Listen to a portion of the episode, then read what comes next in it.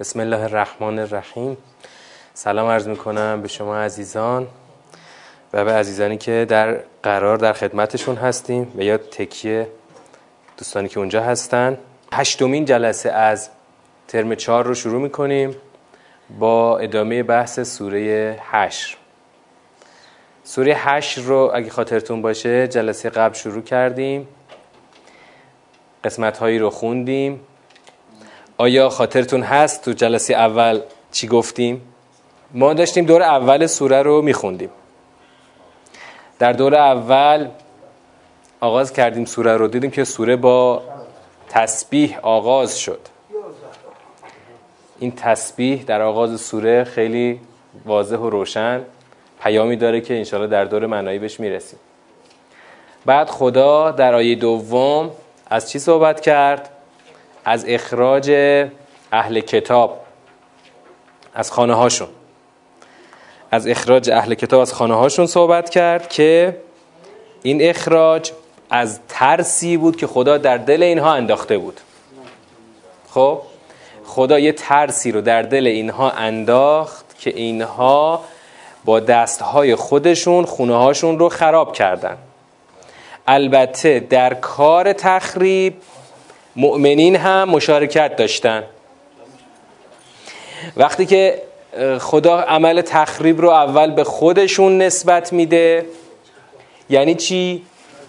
یعنی اینکه الان مؤمنین نقش اصلی رو نداشتن. مؤمنین یه جوری فقط الحاقیه بودن زمیمه بودن. زمیمه بودن به خود اهل کتاب برای کار تخریب. بعد این رو خدا گفت و گفت که عبرت بگیرید ای صاحبان بصیرت اینجا خیلی نکات دقیقی هست که انشالله بهش خواهیم رسید بعد خدا گفت که خب اصلا این به خاطر چی بود؟ به خاطر این بود که خدا خواست یه تخفیفی به اینا بده درسته اینا ایمان نیاوردن فعلا خدا می‌خواد عذابی که سر اینا پیاده بکنه این عذاب چی باشه؟ از جنس بیخانمانی باشه آواره بشن برن پیکارشون به جای اینکه کلا نابود بشن و از هستی ساقط بشن فعلا خدا عذابی که براشون در نظر گرفته همین بی سرپناهیه. بی سرپناهی عذابی است جایگزین اون عذاب بزرگتر که این از باب تخفیف بود. خدا خواست به اینا تخفیف بده. اینو خدا در آیه سوم گفت. بعد خدا اومد به دلیل. دلیل این جلا این بی سرپناهی چی بود؟ آیا همینطور فل بداهه خدا ترس و انداخت و اینا رو از خونه هاشون اخراج کرد؟ نه اینا اولش اومده بودن به قول معروف پیمان بسته بودن با پیغمبر اکرم. پی پیمان چی؟ پیمان عدم مخاسمه آقا ما با هم دیگه جنگی نداریم اما ما مسلمون نمی‌خوایم بشیم. که اصطلاحا ما به اینا میگیم چی؟ میگم میگیم کافران زمی که جنگی ندارند. عمل توته آمیز انجام نمیدن. توته چینی نباید بکنن. مالیات بدن و در حکومت اسلامی زندگی بکنن. اما اینها پیمان شکنی کردند ذالک به انهم شاق الله و رسوله. این جلایی که خدا برای اینا در نظر گرفت به خاطر این بود که اینها با خدا و رسول مشاقه کردند و هر کس هم که با خدا و رسول مشاقه بکنه حتما دچار عقاب شدید خدا خواهد شد.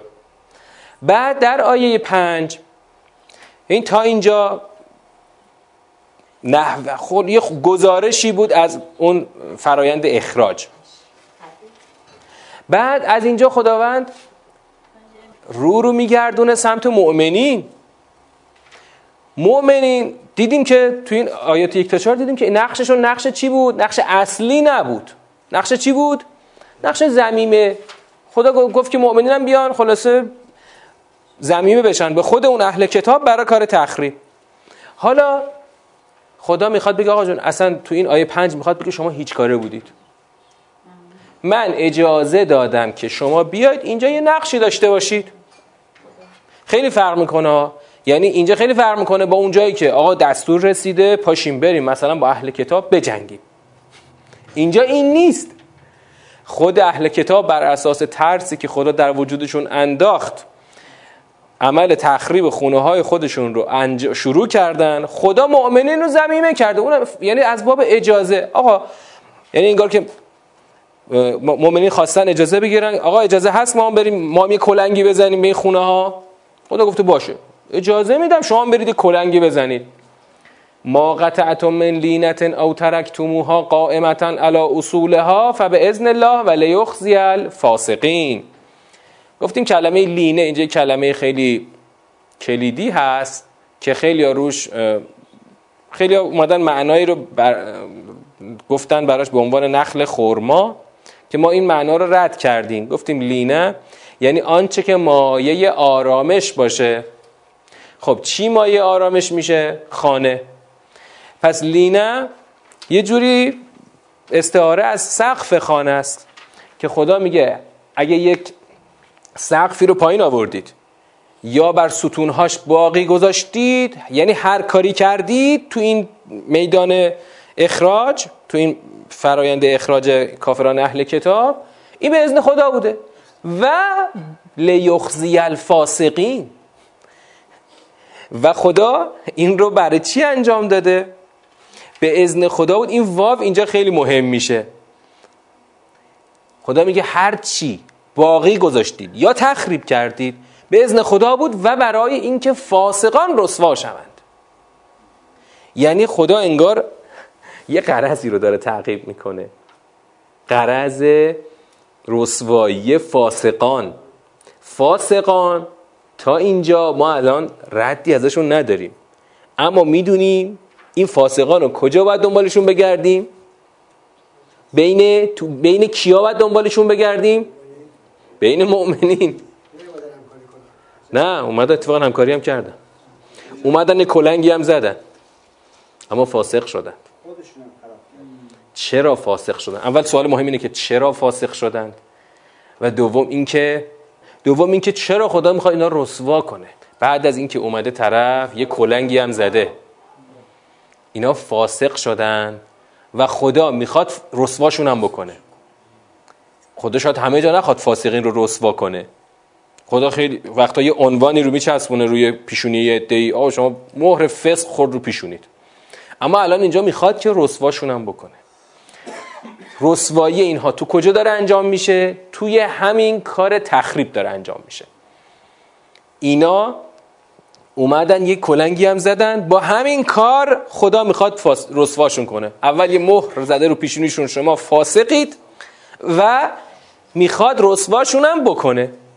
اینجا خیلی ببینید مسئله مسئله خیلی مهم میشه ها. چرا فاسق شدن و چرا خدا می‌خواد اینا رسوا کنه؟ این سوال رو داشته باشیم در ادامه باید بریم بهش برسیم دیگه. بعد اومدیم. بحث فعی رو در آیه 6 خدا مطرح کرد. فی ما افا الله. آنچه الله از آنان بر رسولش آید کرد. از آنان یعنی کی؟ از همون کافران اهل کتاب. از کافران اهل کتاب خدا آید رسولش کرده. الان اون دو, سوال دو تا سوال یعنی همون سوال اصلی آیه قبل داشته باشید که باید هم پیدا کنیم کیا فاسق شدن چرا فاسق شدن و چرا می‌خواد خدا رسواشون کنه. از اینجا خدا سیر فعی رو که شروع می‌کنه جواب اون فسق هم باید پیدا بکنیم. ما افا الله میگه که آنچه را که خدا نصیب پیامبرش کرده از اموال این کافران اهل کتاب فما اوجفتم علیه من خیل ولا رکاب. شما که کاری نکردید که. شما نه اسبی تاختید نه شطوری راندید. ولکن الله یسلط رسوله علی من یشاء. خدا هر وقت اراده بکنه رسولانش رو بر هر که بخواد برتری میده. والله علی کل شیء قدیر. ببین اینکه خدا داره تاکید می‌کنه بر اون قدرت خودش برای چیه؟ اینجا برای چی می‌خواد تاکید کنه رو قدرت خودش؟ آقا اینجا خدا می‌خواد بگه خودم رسولم رو. بر اینا مسلط کردم. چون که من قادرم. شما تو این کار هیچ نقشی نداشتید. شما چیکار کردید؟ من فقط اجازه دادم شما هم بیاید یه کلنگی به این خونه ها اینا بزنید. هرچند که کار تخریب رو خودشون شروع کرده بودن. شما الحاق شدید. شما زمیمه شدید. پس خدا برای همین اینجا داره تاکید می‌کنه بر قدرت خودش که من اینجا الان قدرت خودم رو نشون دادم. این که بدون اینکه شماها نقشی داشته باشید شطوری رانده باشید یا اسبی تاخته باشید پیغمبرم رو بر اون اهل کتاب و اون کافران اهل کتاب مسلط کردم پس شما اینجا چی کارید؟ شما چی کارید؟ شما چی کارید که چی؟ شما چی کارید که سهم خواهی بکنید؟ هر آنچه را که خدا نصیبه پیغمبرش کرده تو آیه بعد الان خدا می‌خواد ردیف, ردیف بودجه اینو تخصیص بده و مشخص بکنه لله لرسول لزل قربا یتاما مساکین و ابن سبیل چند گروه رو خدا مشخص کرد که اینها می‌تونن از فی بهرهمند بشن با صلاح دید پیغمبر. و یه هدف مهمم خدا داره اینکه توازن و عدالت اجتماعی رو برقرار بکنه. با همین توزیع ثروت در جامعه ثروتی که در اختیار انحصاری خود پیامبر هست. به وقتی میگیم در اختیار پیغمبر هست یعنی از جنس چی نیست؟ در مقابلش چیه؟ که اونا توقع داشتن از اون جنس باشه و سهم خواهی کردن؟ غنیمت. غنیمت. در جنگ های اون زمان غنیمت مال لشکر پیروز بوده. و تو اسلام هم خدا این قاعده رو نقض نکرد. تو اسلام هم همین بود. یعنی اگر یه جنگی برگزار می‌شد مثلا مؤمنین می‌رفتن پیروز می‌شدن. اون بالاخره غنیمت های جنگی تقسیم می‌شد. تو جنگ زمان ما دیگه اینطوری نیست. بالاخره ما اگه مثلا یه زمانی با عراقی ها می مثلا اون تانک و نفر بر که کسی نمی‌خواست بخوش ببره خونه که. ولی اینجا اصلا غنیمتی در کار نیست اصلا. چون جنگی نشده. شما اسبی نتاختید. شطوری نراندید؟ شما فقط به شما اجازه داده شده شما یه کلنگی بزنی به خونه اینا. اونم تازه همون کارم خدا این برای انجام داد که فاسقان رو رسوا بکنه. برای همین الان اینجا خدا گفت که آقا من گروه هایی رو مشخص کردم که اینا می‌تونن از فی بهره مند بشن. این برای اینه که این ثروت ها در جامعه توضیح بشه و یک در واقع در یه چرخه بسته ای قرار نگیره. حالا این چرخه بسته رو من چند بار بهش اشاره کردم که در دنیای سرمایه‌داری همیشه چرخه های بسته شکل می‌گیره از ثروت و قدرت. چرخه های بسته ثروت. تو اسلام همیشه با چرخه بسته ثروت و قدرت خدا مقابله می‌کنه. حالا ما خودمونم هر چقدر که تو دنیای سرمایه‌داری فرو رفتیم این چرخه های بسته ثروت قدرت رو داریم. اما اینجا خدا به سراحت میگه من نمی‌خوام که این ثروت ها در بین اغنیای شما بگرده.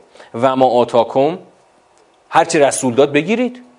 یعنی چه طلبی دارید شما چون کاری نکردید؟ که طلبی ندارید. هر چی بهتون داد بگیرید هر چی هم نداد قبول کنید بپذیرید نهی او را بپذیرید. و الله ان الله شدید العقاب.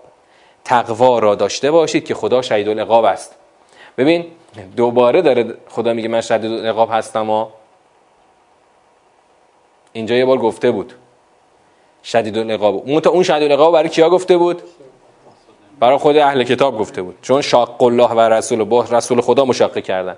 اما اینجا که داره میگه هرچی رسول خدا داد بگیرید و هرچی هم نداد قبول بکنید. اینا کیان؟ که اینجا الان خدا داره میگه که خدا شهید العقابه اینا مؤمنینن. مؤمنینن که نخواستن بپذیرن. یعنی نه از نهی رسول نخواستن تبعیت بکنن. پس ببین این یه نشانه ایه این یه شاهدیه بر اینکه آقا هر جمله در هر فضا ممکن یه جمله یکسان در دو فضا دو معنای متفاوت پیدا می‌کنه. اینجا اولش خدا با اهل کتاب گفت ان الله شهید العقاب اینجا داره به خود مؤمنی میگه ان الله شهید العقاب این جمله عینا تکرار شده ولی مخاطب فرق کرده. این یعنی نگاه تدبری نگاه جامع. حالا بعد حالا اینجا در این در دور معنایی. هنوز تو دور اولی. آره هنوز تو دور ترجمه هستی. منتها چون سوره طولانی دور ترجمهش خودش دو, دو جلسه سه جلسه طول می‌کشه. بله قطعا. اگر ما به روز نکنیم که اون وقت فقط باید بخونیم برای ثوابش دیگه. رسول نیست جانشینش هست. ما همیشه از قول امام میگیم ولایت فقیه همان ولایت رسول الله هست. تازه ما اعتراض داریم که چرا الان ولایت فقیه الان نمی‌تونه تمام اختیارات رسول خدا رو داشته باشه. یه سری اختیارات شو دادیم به رئیس جمهور. اونم یعنی مثل رئیس جمهور قبلی هر کار دلش می‌خواد با این اختیارات می‌کنه. باید اختیارات تام در اختیار ولی فقیه و همون جانشین رسول باشه. للفقراء المهاجرین. حالا تو این مورد خاص خدا می‌خواد فی رو به طور خاص نصیب مهاجرین بکنه. چرا؟ اینا برای اینکه خب بی... یعنی دست خالی.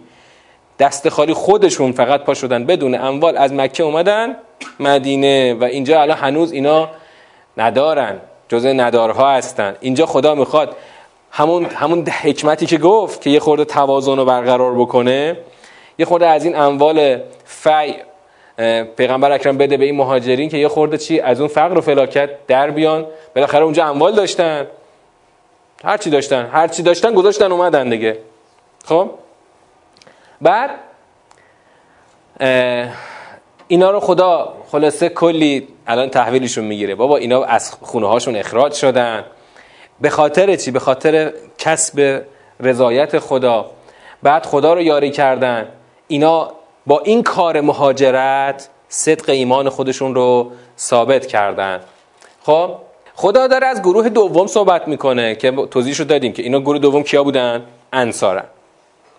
انصار قبل از ایشان در خانه و ایمان سکونت داشتند. خب؟ خدا اوصافی رو برای اینا آورد که از این اوصاف از مجموعه این اوصاف ما فهمیدیم که خدا داره اینها رو خلاصه خلاصه یه جور هندونه میده زیر بغلشون. اینا رو خدا داره تعریف می‌کنه ازشون که اینها شما خیلی خوب هستید و شما چنین هستید و چنان هستید ولی شما مشمول فی نمیشید توقع نداشته باشید. برای همین هم گفت که اصلا در دلشون هم حتی احساس نیاز. ببین خیلی وقتا این ادبیات ادبیاتی است که نه اینکه لزوما این اتفاق افتاده. ادبیاتی است از جنس اینکه آقا شما باید این چنین باشید.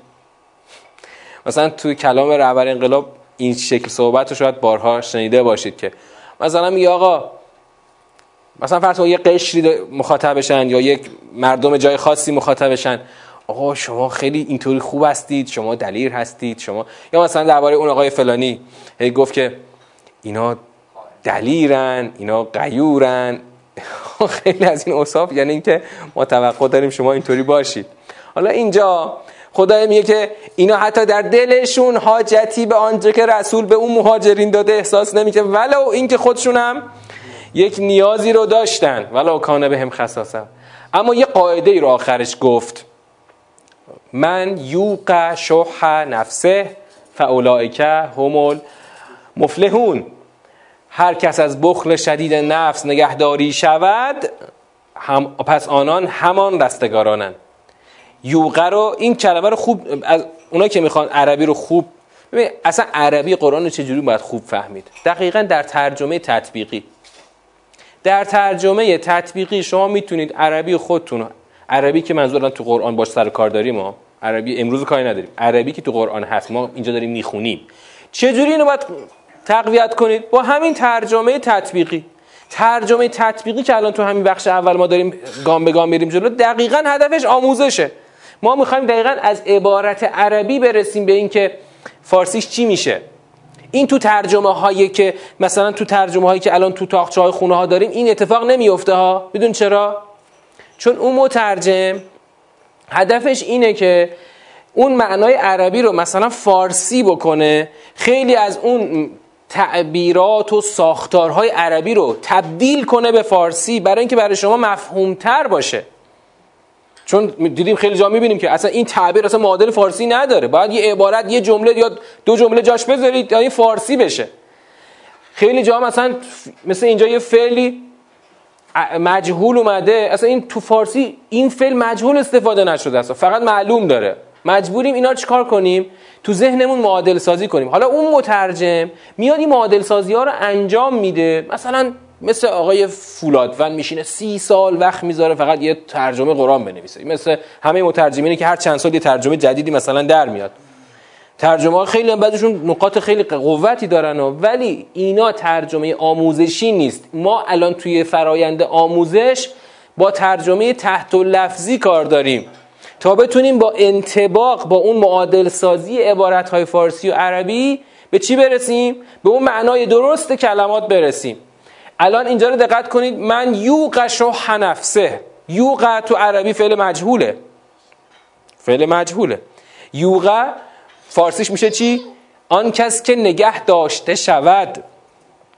از چی؟ از شح نفس نگه داشته شود. از اون بخل شدید نگه داشته شود. گفتیم چرا خدا اینو مجهول آورد؟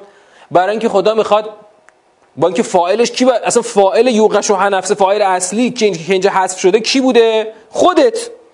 خودت باید نفست رو از شح نفس باز بداری. یعنی خودت رو از شح نفس باز بداری. ولی خدا مجهول میاردش. برای اینکه میگه من مهم الان مورد نظر من الان کدوم کاره؟ خود عمل نگه داشتن خب این نگه داشته یا بگو نگه داشته شدن. میگه هر کس که نگه داشته شود از شح نفس که هم المفلحون. آقا یعنی خودت باید نفست رو از اون بخل شدید حفظ بکنی که چی بشه؟ که رستگار بشی. خب این کار خودت باید انجام بدی. این یک دقت معنایی بود که خواستم اینجا بیشتر روش تمرکز کنیم. بعد خدای گروه سومی رو مطرح کرد. گروه سوم کیا بودن؟ تابعین اصطلاحا. تابعین البته ما اینجا هفته پیش گفتیم تابعین میشه نسل بعدی. خب نسل بعدی اگه بخوایم دقیق تر بپرسیم خب نسل بعدی که هنوز نرسیده دورش. نسل بعدی مثلا سالها بعد قراره بیان. خدا داره چون حکم کلی میده حکم کلی. آقا یه رهبری تشخیص داده اموال اموال فی الان فقط به یه گروه خاص برسه.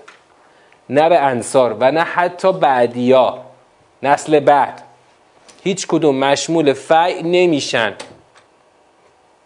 برای همین خدا اینجا حکم گروه سوم که بعدا هم خواهند آمد رو تکلیفش رو روشن کرد. آقا کلا وقتی خدا داره همه رو همه گروه ها رو داره میگه و کیا شما مشمول میشن کیا مشمول نمیشن یعنی چی؟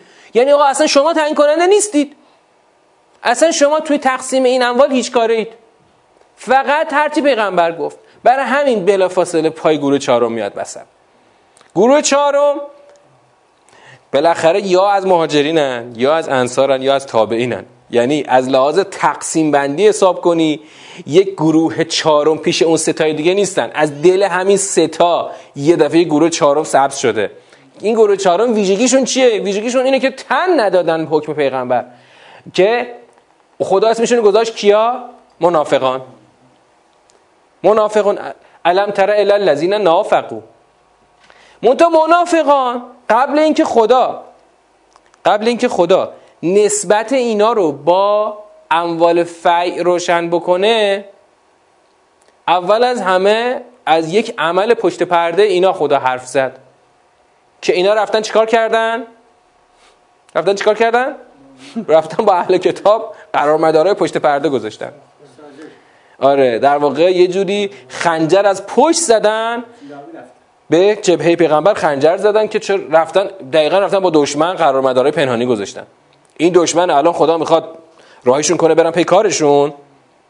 خب اینا رفتن با همونا هم پیمان شدن که آقا لعن اخرجتم لنخرجن معکم. اگه شما اخراج بشید ماها با شما میایم خروج می‌کنیم علیه پیغمبر. لا لا نطیع فیکم احدا. ما از هیچ کسی علیه شما تبعیت نمی کنیم یعنی منظورشون که از پیغمبر تبعیت نمی کنن احدا ابدا. و این قوتلتم لننصرن اگه با شما قتال هم شد یعنی مثلا واقعا به درگیری و جنگ فیزیکی کشید ما میایم با به یاری شما. بعدم که خدا گفت که بابا اصلا دارن دروغ میگن. دروغ میگن. اینا اثر نفاقشون رفتن. با اونا قرار مدار پنهانی گذاشتن. ولی دارن دروغ میگن. چون وقتی که اون میدان واقعی بخواد برپا بشه این همشون جا خالی خواهند داد. لین اخرجو لا یخرجون معه. اینا شما یعنی نگران پیمانه های خود البته این جمله برای چی گفته میشه الان؟ یعنی می‌خواد به مؤمنین خدا خیال راحت بده که آقا نگران نباشید. اگر رفتن پشت پرده قرار مدارایی گذاشتن شما نگران نباشید. اگر این اهل کتابی ها اینا اخراج بشن اینا لا یخرجون معهم. اینا با اونا خروج نمی‌کنن. ولی این قوتلو لا ینصرون دقیقا هر دو هر دو قولی که اینا به اونا دادن خدا رد می‌کنه. قول اولشون این بود که اگه شما اخراج بشید ما میایم با شما خارج. یعنی خروج می‌کنیم. یعنی شورش می‌کنیم علیه پیغمبر. اگر با شما جنگ شد ما میایم به یاری شما. خدا میگه نه خروج می‌کنن و نه برای جنگ اینا به میدان خواهند آمد. تازه اگرم بخواد اتفاقی بیفته لیولن الادبار ثم لا ینصرون. اینا پشت می‌کنن و فرار رو برقرار ترجیح خواهند داد. بعد اومدیم جلوتر که خدا یه ویژگی این منافقین رو می‌خواد بگه. ویژگی منافقین یه ویژگی در واقع مقدار ترسشون. میگه که شما مؤمنین در نظر اینا از خدا ترسناکترید و حیبت شما بیشتره. لانتم اشد و رهبتا فی صدور من الله. سوگند که شما در سینه های آنان از نظر ترس از خدا شدیدتر هستید. ذالک به انهم قوم لا یفقهون. یعنی اینها چون درک عمیق و درستی ندارند از مؤمنین بیشتر از خدا میترسند. وگرنه مؤمنین که آدمن مثل شما. ترس اصلتون بعد از خدا و نیروهای خدا باشه. شما از خدا که اصلا درکی ندارید. چون اصلا تفقهی ندارید. از مؤمنین میترسن به خاطر اینکه اصلا اینا خلاصه نفاق انقدر در دلشون رفته که خلاصه از سایه مؤمنین هم اینا میترسن. بعد یه وصف دیگه رو خدا گفت لا یقاتلونکم جمیعا الا فی قرى محسنه فرزن یه موقعی هم بخواد یه اتفاقی بیفته و اینها بخوان همین منافقین بخوان با شما بجنگن. اینا با شما قتال نمی‌کنن الا در قریه های محسن. قریه های محسن یعنی چی؟ یعنی دژ یه دژ مسلح. یه دژ مسلح مثلا فکر کن همینا که لب مرز می‌سازن برج بارو داره فقط از تو سوراخا اسلحه میاد بیرون و تیر می‌زنن. او من ورای جدور یا اینکه پشت دیوارهایی که هیچ خطری اونها رو تهدید نکنه بعثهم بینهم شدید بین خودشون بحثشون شدیده یعنی چی؟ درگیری چرا بینشون شدیده؟ چرا بینشون شدیده درگیری؟ بله چون قلبهاشون یکی نیست چرا یکی نیست اینو البته خدا دیگه بیشتر از این اینجا باز نمی‌کنه. ولی یه دلیلش رو می‌خوام بگم تو گوشه ذهنتون بنویسید. دلیلش می‌دونید چیه؟ در مسیر باطل در مسیر کفر اصلا اتحاد معنا نداره. اتحاد در مسیر کفر اتحاد سوری هست. چون در مسیر کفر هر کدوم از اون افراد دنبال منافع خودشونن. اصلا هدف واحد معنا نداره. ببین درسته تو جنگ های تاریخ همیشه بالاخره مثلا این ور چند تا کشور بودن اون ور مثل جنگ جهانی دوم. این ور مثلا هیتلر و ژاپنیا و آلمانیا بودن چیز ایتالیایی ها اون ور مثلا فرانسوی ها و انگلیسی ها و آمریکایی ها بودن. ولی به محض اینکه مثلا جنگ تموم شد دوباره خود همینایی که مثلا متحده هم بودن با هم دیگه چون روسیه هم با اونا هم پیمان بعد روسیه و آمریکا خودشون با هم دیگه سالها جنگ سرد داشتن. اصلا در مسیر کفر اتحاد معنا نداره قلوبهم شتا هر کدوم دنبال هدف خودشونن. برای همینه که بعثهم بینهم شدید. دائم با هم درگیرن. یه مسئله هست. میگن که هیچ وقت فرعون ها نمی‌تونن با هم دیگه کنار بیان. اما در مسیر حق مؤمنین می‌تونن راحت با هم دیگه چون هدف واحده واقعا در مسیر حق. اما در مسیر کفر هر کس دنبال هدف خودشه. تحسبهم جمیعا و قلوبهم شتا. شما فکر می‌کنید اینا یکی هن. برای همین همین الان مثلا تو همین قضیه اخیر. دیدید که این اوکراین رو مثلا هی شیرش کردن جلوی روسیه شاخشونه بکشه. به محض اینکه روسیه اومد به اوکراین حمله کرد به پشتش خالی کردن. چی شد پس؟ همش رو خالی کردن. چرا؟ چون در مسیر کفر میگه من به خاطر تو بیام خودم به دردسر بندازم هرگز. حالا فردایی فردایی نزدیک خواهیم دید شاید من فکر می‌کنم نزدیک باشه که با, با این بخشش با سوریه هش خیلی شبیه خواهد بود که می‌بینی که با دست خودشون خونه هاشون دارن خراب می‌کنن و دارن میرن. میرن فقط به قول معروف فقط از طریق دریا می‌تونن فرار بکنن. خب خونه هاشون می‌بینی دارن خراب می‌کنن هیچ کی از خودشون نمیاد به دادشون برسه. چون تحسبهم جمیعا و قلوبهم شتا. مثلا من بیام خودم به خاطر تو به کشتم بدم. به من چه؟ خود یه فکری بال خود بکن. در مسیر باطل همینه اما در مسیر حق واقعا دلها با همه. چون قلوب قلوب واقعا در یک خط در یک مسیر در یک هدف قرار می‌گیره. ذالک به انهم قوم لا یعقلون.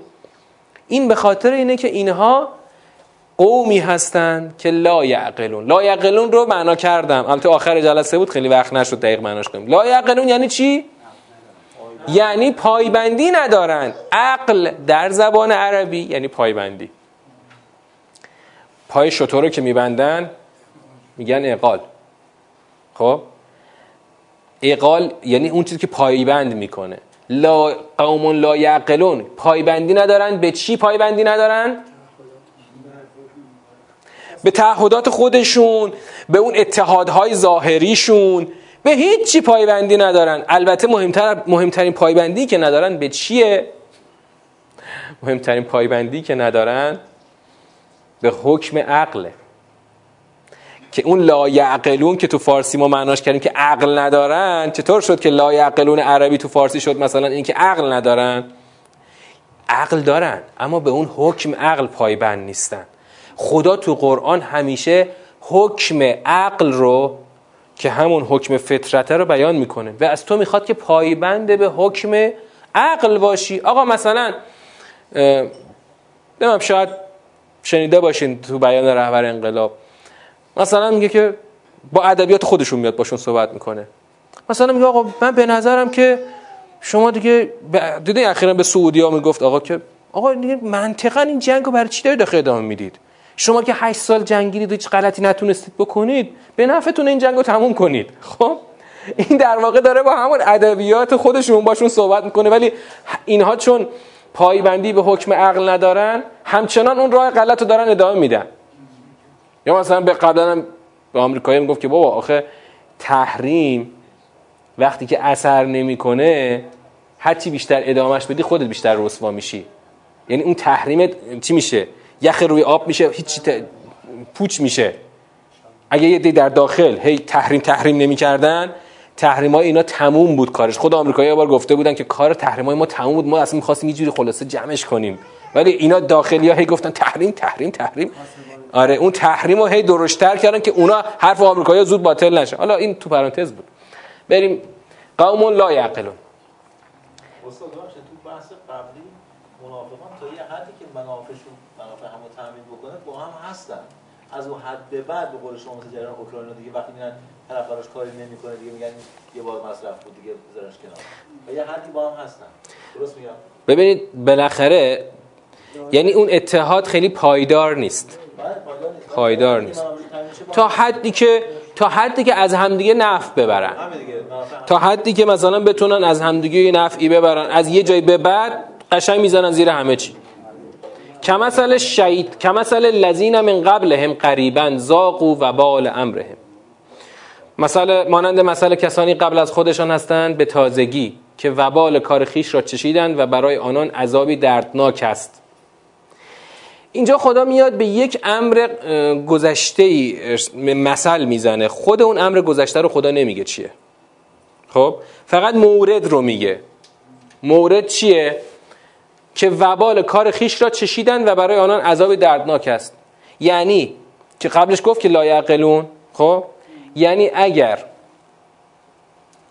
حکم تابع حکم عقل نباشی خودت رو ملزم به حکم عقل نکنی مثل اونایی میشه که و نتیجه کار خودشون رو چشیدن. حالا خدا نگفته کیا؟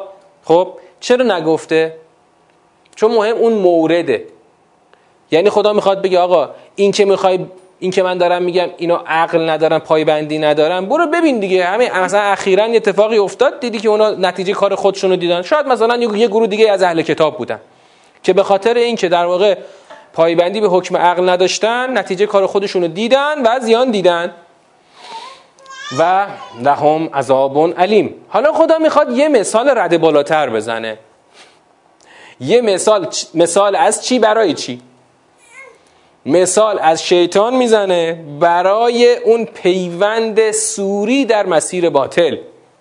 که مثل شیطان از قال للانسان اکفر. اون وقتی که شیطان به انسان گفت کفر بورز. فلما کفره شیطان گفت تو برو من پشتت تو برو من هستم. وقتی که آدم کفر ورزید فلما کفر قال اینی بری منک اینی اخاف الله رب العالمین. قشنگ وقتی که آدم رو کافر کرد با این فریب خودش گفت به من چه؟ من هیچ ربطی به تو ندارم. قطعا من از تو بیزارم.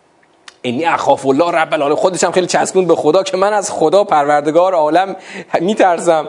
من از الله که رب, رب العالمین است میترسم. یعنی خدا می‌خواد بگه آقا جون من هر چی تو این مسیر باطل برید با همدیگه پیمان ببندید و قرارمدارای پنهانی بذارید و با همدیگه معاهده به اصطلاح کمک در هنگام مثلا مشکلات و سختی. الان تو امروز هم از این معاهدات زیاده. آقا مثل همین قضیه اوکراین همین بود. اینا بهش گفتن تو برو هر وقت لازم شد ما ناتو میفرستیم برات. خب بعد وقتی که طرف یعنی اون مثال انسان و شیطان. انسان رفت کافر شد. شیطان رسما گفت اصلا من ربطی به تو ندارم اصلا تو رو نمی‌شناسم من اصلا از تو بیزارم. ببین بعد اما وقتی شیطان انسان رو به کفر سوق میده و انسان فریب می‌خوره و کافر میشه آیا بالاخره وبالش او رو خواهد گرفت یا نخواهد گرفت؟ باید تحمل کنه. هر کس که کفر بورزه باید پاش وایسه. حالا خدا می‌خواد بگه که چیکار چطور شد؟ وقتی انسان و شیطان در این مسیر باطل رفتن فکان عاقبتهما انهما فی النار خالدین فیها و ذالک جزاء الظالمین. جفتشون. هم اون فریبنده و هم فریب خورنده فریبنده که شیطان بود فریب خورنده که انسان بود. جفتشون رفتن در آتش جاودانه شدن و این جزای ظالمین است. خب؟ یا ایها الذین آمنو. اتقوا الله. ای مؤمنان تقوای خدا را داشته باشید. ولتنظر نفس ما قدمت لغد. و اتقوا الله ان الله خبیر ما تعملون. همش تقوا تقوا تقوا. دستورات تقوا مکرر در مکرر. که ما در دور معنای اینها رو پیوندش رو در خواهیم آورد که چی؟ چرا انقدر خدا از تقوا صحبت می‌کنه؟ حالا تو پرانتز یه سوال تو ذهنتون بنویسین. می‌خوام جوابش تو دور تشریح بعد به دست بیاریم. اینجا تقوا در برابر چی قرار گرفته؟ تقوا در برابر چی قرار گرفته؟ ببین تو قرآن تو این چند تا سوره دیدیم که که همیشه تو قرآن خدا مفاهیم متقابل رو اونی که تو ذهن ما هست نمیچینه. خدا یه حد وسطی رو می‌ذاره اون حد وسط هم حذف می‌کنه. دو تا مفهوم رو که ابتداعا مقابل هم نیستن رو خدا مقابل هم قرار میده ولی از این تقابل برای ما درس درست می‌کنه.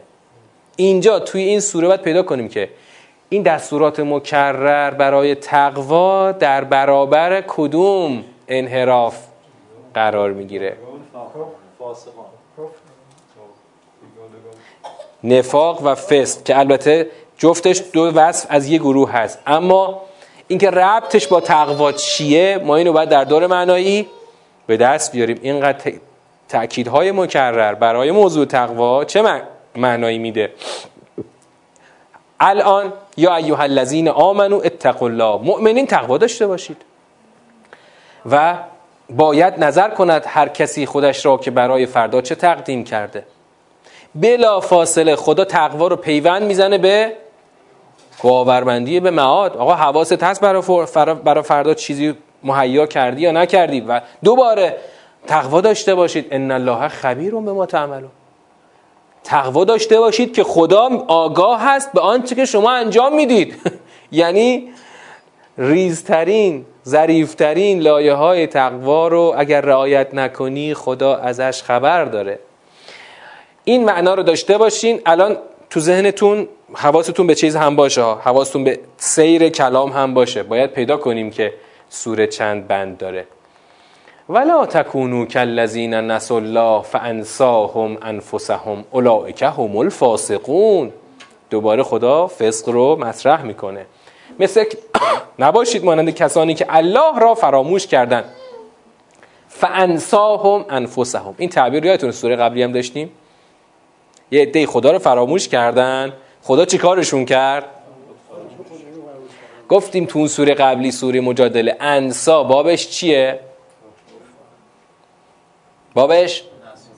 بابش چیه؟ افعاله. وقتی فراموشی متعدی بشه چی میشه؟ فراموشاندن. وقتی خدا میگه مثل کسانی نباشید که خدا را فراموش کردند فانساهم انفسهم. خدا فراموشاند. چی را براشون فراموشاند؟ خودشون رو براشون فراموشاند. ببین ما اصلا فراموشاندن رو در فارسی زیاد استفاده نمی کنیم چرا؟ چون اصلا فراموش کردن در فارسی متعدی استفاده نشده. ولی در عربی به راحتی متعدی میشه. میره تو باب افعال متعدی میشه. خدا فراموشاندشون چی رو؟ نفسشون رو. یعنی خودشون رو فراموش کردن. این خیلی این مجازاته ها. اگر کسی خدا رو فراموش کنه خدا به مجازات خودش رو براش میفراموشانه. که وقتی آدم خودش رو از یادش بره وقت چی میشه؟ وقت سرنوشت خودش براش مهم نیست. یعنی همین یعنی می‌بینه داره میره به سمت هلاکت ولی دیگه براش مهم نیست. یعنی خودش با چشم خوش داره می‌بینه که داره نابود میشه. بازم براش مهم نیست. اولئک هم الفاسقون. اما وقتی این تاکید همانان اینا همینان که فاسقن این باز کده. این چیه؟ نخ تسبیحه. اینا این که خدا رو فراموش کردن خدا هم نفسشون رو بهشون فراموشان اینا همون فاسقان هستند که فاسق رو معناشو چی کردیم؟ تکرار کنید. نافرمان. کسی که از دستور سرپیچی می‌کنه. تو ارتش می‌گفتن لغو دستور کردی. این تعمیر تو ارتش بود که لغو دستور خلاصه مجازات سنگینی داشت. نافر این میشه همون کسی که لغو دستور کنه میشه فاسق. اینا فاسقان هستن. لا یستوی اصحاب النار و اصحاب الجنه. اصحاب الجنت هم الفائزون. اصحاب آتش با اصحاب بهش بهشت که یکسان نیستن.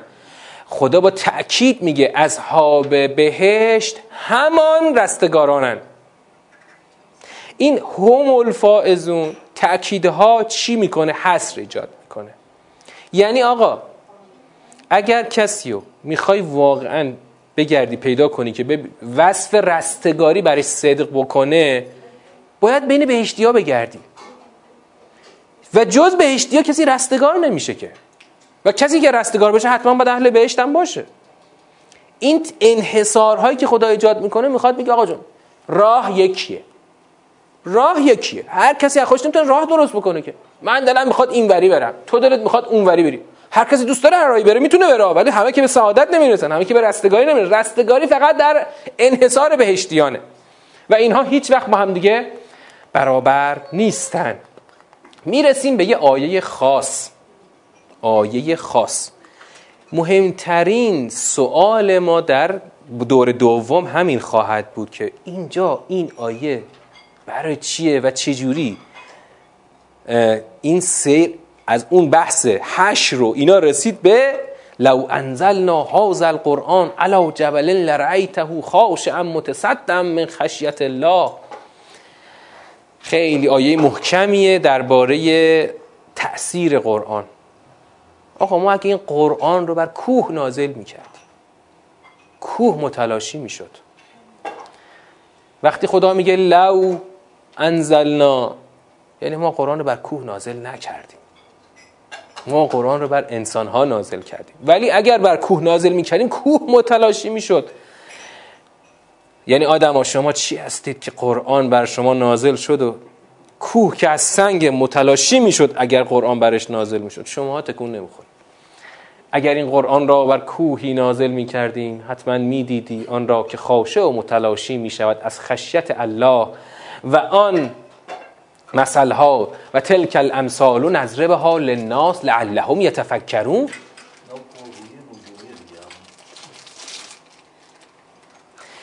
این این مسئله ها رو خدا برای چی میاره؟ شاید که اهل تفکر شوید. یعنی خدا میگه بابا اگر تو از این قرآن متلاشی نشدی حتما سختتر از کوهی. بالاخره کوه اگر با همه سختیش متلاشی می‌شد تو اگر برای در اثر این قرآن متلاشی نشی تو حتما از کوه سختتری. ما این مسئله ها رو برای مردم میگیم که بلکه تفکر کنن.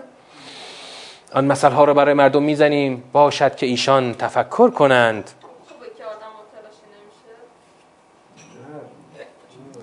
تلاش متلاشی شدن انسان به یه شکل دیگه ایه که باید اثر بپذیره انسان. اگر انسان نرم باشه که در برابر قرآن خاضع میشه. قبول می‌کنه. شاخشونه نمی‌کشه. یا مثلا مثال خودمون. کفار کار نشته باش فعلا. این خدا حالا خدا چیزایی گفته. ما یه جور دیگه می‌خوایم مسلمونی کنیم. مثلا خدا گفته مثل سوره معارج بیا این کارا رو انجام بده. انفاق کن نماز تو با این شرایط بخون. ما می‌خوایم یه جور دیگه عشقی حال کنیم اصلا. اصلا می‌خوایم عشقی بریم بهشت می‌خوایم بدون نظام تکلیف و عمل و مسئولیت صاف بریم تو بهش. همینه دیگه. حالا الان فقط بریم جلو. هو الله الذی لا اله الا هو. او خدایی است که هیچ خدای هیچ معبودی هیچ الهی مانند او نیست. عالم الغیب و شهاده هو الرحمن الرحیم دانای نهان و آشکار. خودشه هو الرحمن الرحیم و اوست. آن رحمت گستر رحماور غیب و شهادت اینجا در مقابل همه. شهادت یعنی اونچه که مشهود میشه. قابل مشاهده است. عالم عالم یعنی دانای به غیب. آنچه که پنهانه. و آنچه که آشکاره خود خداست.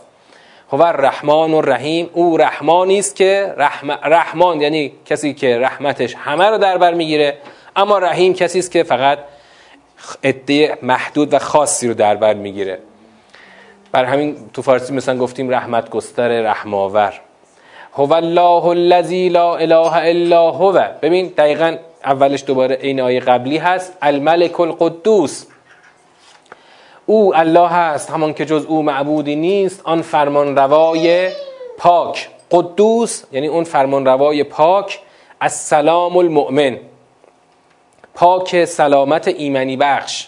مؤمن اسم فائل ایمنی بخش. المهیمن.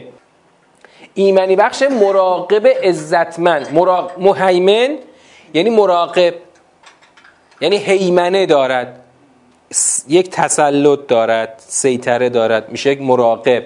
العزیز همون عزتمند که داشتیم یعنی گفتیم شکست ناپذیر یا نفوذ ناپذیر. الجبار جبران کننده جبار یعنی جبران کننده المتکبر.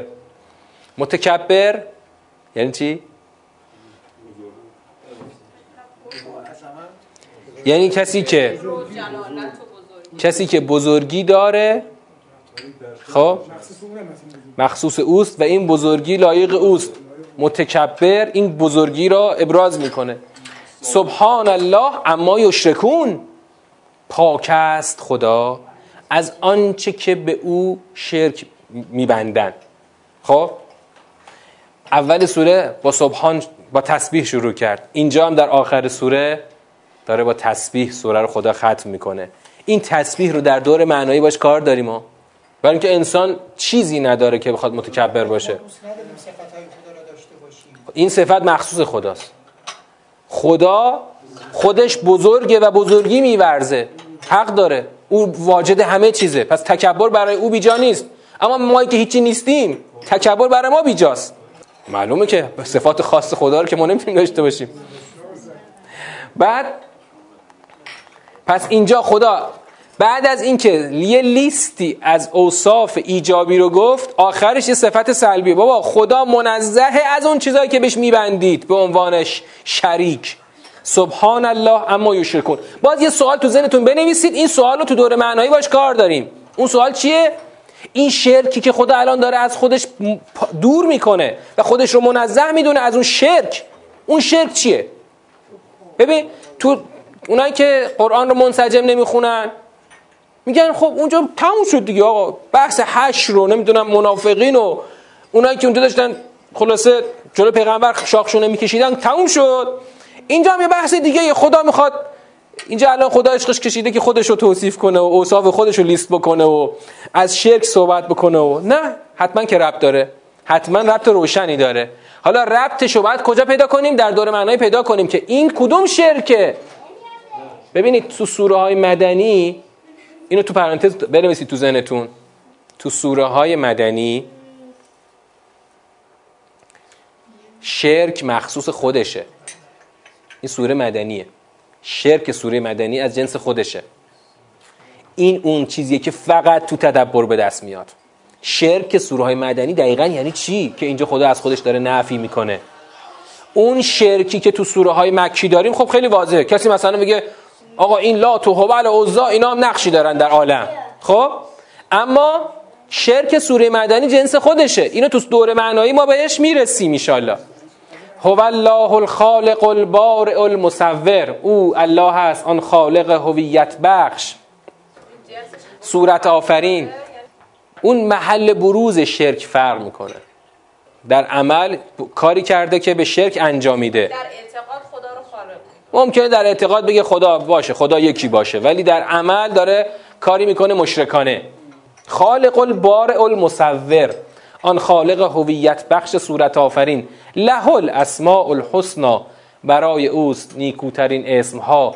یسبح له ما فی السماوات والارض و هو العزیز الحکیم. باز سوره با تسبیح در این آیه پایانی می‌خواد تمام بشه. آنچه در آسمان ها و زمین است او را تسبیح می کند و اوست آن عزتمند حکیم. و دوباره هم شرک رو باید در این فضا خوب معنا کنیم و هم تسبیح رو که خدا هی سر سوره ته سوره هی داره میگه بابا من نیاز ندارم به خدا من منزهم از هر نیازی. این کدوم نیازه که خدا هی جا به جا تو این سوره داره بهش تاکید می‌کنه؟ من به چی نیاز ندارم که هی اول سوره آخر سوره خدا همش میگه بابا من نیاز ندارم شمایید که نیاز دارید. شمایید که باید بدوید. شمایید که باید خودتون از شرک دور بکنید. من آفریدم هویت بخشیدم. من تصویر کردم. اسماء حسنا برای خودم و شمایید که باید خودتون از شرک دور بکنید. و هو العزیز الحکیم. خب. الان تو این فرصت باقی مانده تو این فرصت باقی مانده می‌خوایم دور دوم رو انجام بدیم. چون دور دوم ما پیچیدگی خاصی نداره تو این سوره. دور دوم یعنی تشخیص سیاق ها خب. تشخیص سیاق ها رو می‌پرسم ازتون. به نظرتون سوره چند سیاق داره؟ چرا؟ چرا دو تا؟ چرا سه تا؟ از کجا جدا می‌کنید؟ کسی نکته دلیلی برای جدایی یا اتصال بگید. ما البته اگر اینجا کلاسمون کلاس سطح تخصصی بود چیکار می‌کردیم؟ همین سیاق بندی رو قشنگ یه نیم ساعت روش بحث می‌کردیم. مثلا اینجا یه تخته میذاشتیم نظرات رو میپرسیدیم چرا متصل چرا منفصل؟ چون کلاس ما کلاس پژوهشی و مثلا سطح تخصصی نیست الان در همین چند دقیقه می‌خوایم جمعش بکنیم. بله این سوره دو بنده. این سوره دو بنده. هرچند که بند اول خودش چند فرازه. اما چرا فرازهای بند اول جدا نکردیم و فقط گفتیم اونا همش با هم یه سیاقه؟ از یک تا هفته کلا یه سیاقه. چرا؟ اگه گفتید که چرا ما از یک تا هفته رو جدا نکردیم؟ چون تو از خود یک تا هفته چند تا بحث بود؟ چرا چند تا بحث بود؟ چند تا بحث بود. چرا؟ نه نه دقت کنید. آیات یک تا چار خب؟ آیات یک تا چار اصلا بحث چیه؟ بحث اخراج اهل کتابه. اصلا تا از یک تا چار شما آیه یک که کلا تسبیحه. اون که جدا خب؟ در آیه دو و سه و چار اصلا ردی از منافقین ما نداریم. اونجا فقط تو دو از آیات دو تا چار خدا از چی صحبت کرده؟ از اینکه این بدبختا خونه هاشون رو با دست خودشون تخریب کردن. خدا به مؤمنین یک اجازه ای هم داد که اینا هم بیان یه نخودی داشته باشن تو این آش. اینا هم یه کلنگی به دیوار بزنن. تازه از آیه پنج. خدا بحث کیا رو مطرح کرد؟ فاسقین رو مطرح کرد. از آیه پنج خدا گفت که شما کاری نبودید. یعنی اصلا از آیه پنج به بعد اصلا دیگه ما رد اهل کتاب نداریم. جز در حد یک اشاره که اینا رفته بودن با اونا پیمان بسته بودن همینقدر. دیگه از پنج به بعد ما اصلا با خود اهل کتاب کاری نداریم اصلا. از پنج تا هفته با خدا با کیا کار داره؟ با این فاسقان منافق خدا کار داره. اینا که نتونستن چرا منافق شدن؟ چون نتونستن تن بدن به حکم پیغمبر اکرم. اصلا دعوای سوره هشت با دعوت با ایناست. با اون اهل کتاب. اهل کتاب که در واقع گورشون رو گم کردن. رفتن اون اصلا. اونا تکلیفشون پیچ... تومارشون پیچیده شده رفتن. ما تو سوره هشت با اینای کار داریم که قبول نکردن که آقا حق نداشته باشن قبول نکردن که حقی ندارند. با اینا خدا کار داره. از آیه 18 تا 24 دیگه خدا کلا هیچ ردی از اینا تو کلامش نیست. فقط داره اوصاف اول از خود قرآن صحبت می‌کنه. عظمت قرآن و اوصاف خودش رو داره میگه. اوصاف خودش و باز در پایان تسبیح خودش رو در دعایه پایانی خدا مطرح کرد. بنابراین سوره 8 کلا دو بند هست و ما در جلسات بعدی بند اولو جمع می‌کنیم. در جلسه دوشنبه در جلسه باز هفته بعد شنبه بند بعدی و جنبندی رو خواهیم داشت. تا پس تا الان دو جلسه گذشته هنوز دو جلسه دیگه اقلا داریم شاید هم سه جلسه بشه. چون که این سوره چی داره؟ قبض و بستش دیگه باید داشته باشیم. یعنی می‌تونیم بستش بدیم بیشتر مسائل مرتبط رو باش پیدا بکنیم مرتبط با زمانه خودمون. و بعد یا اینکه مثلا حالا خلاصه تر بیان بکنیم. پس اقلا دو یا سه جلسه دیگه ما هنوز با این سوره کار داریم. و سلام علیکم و رحمت الله و برکاته.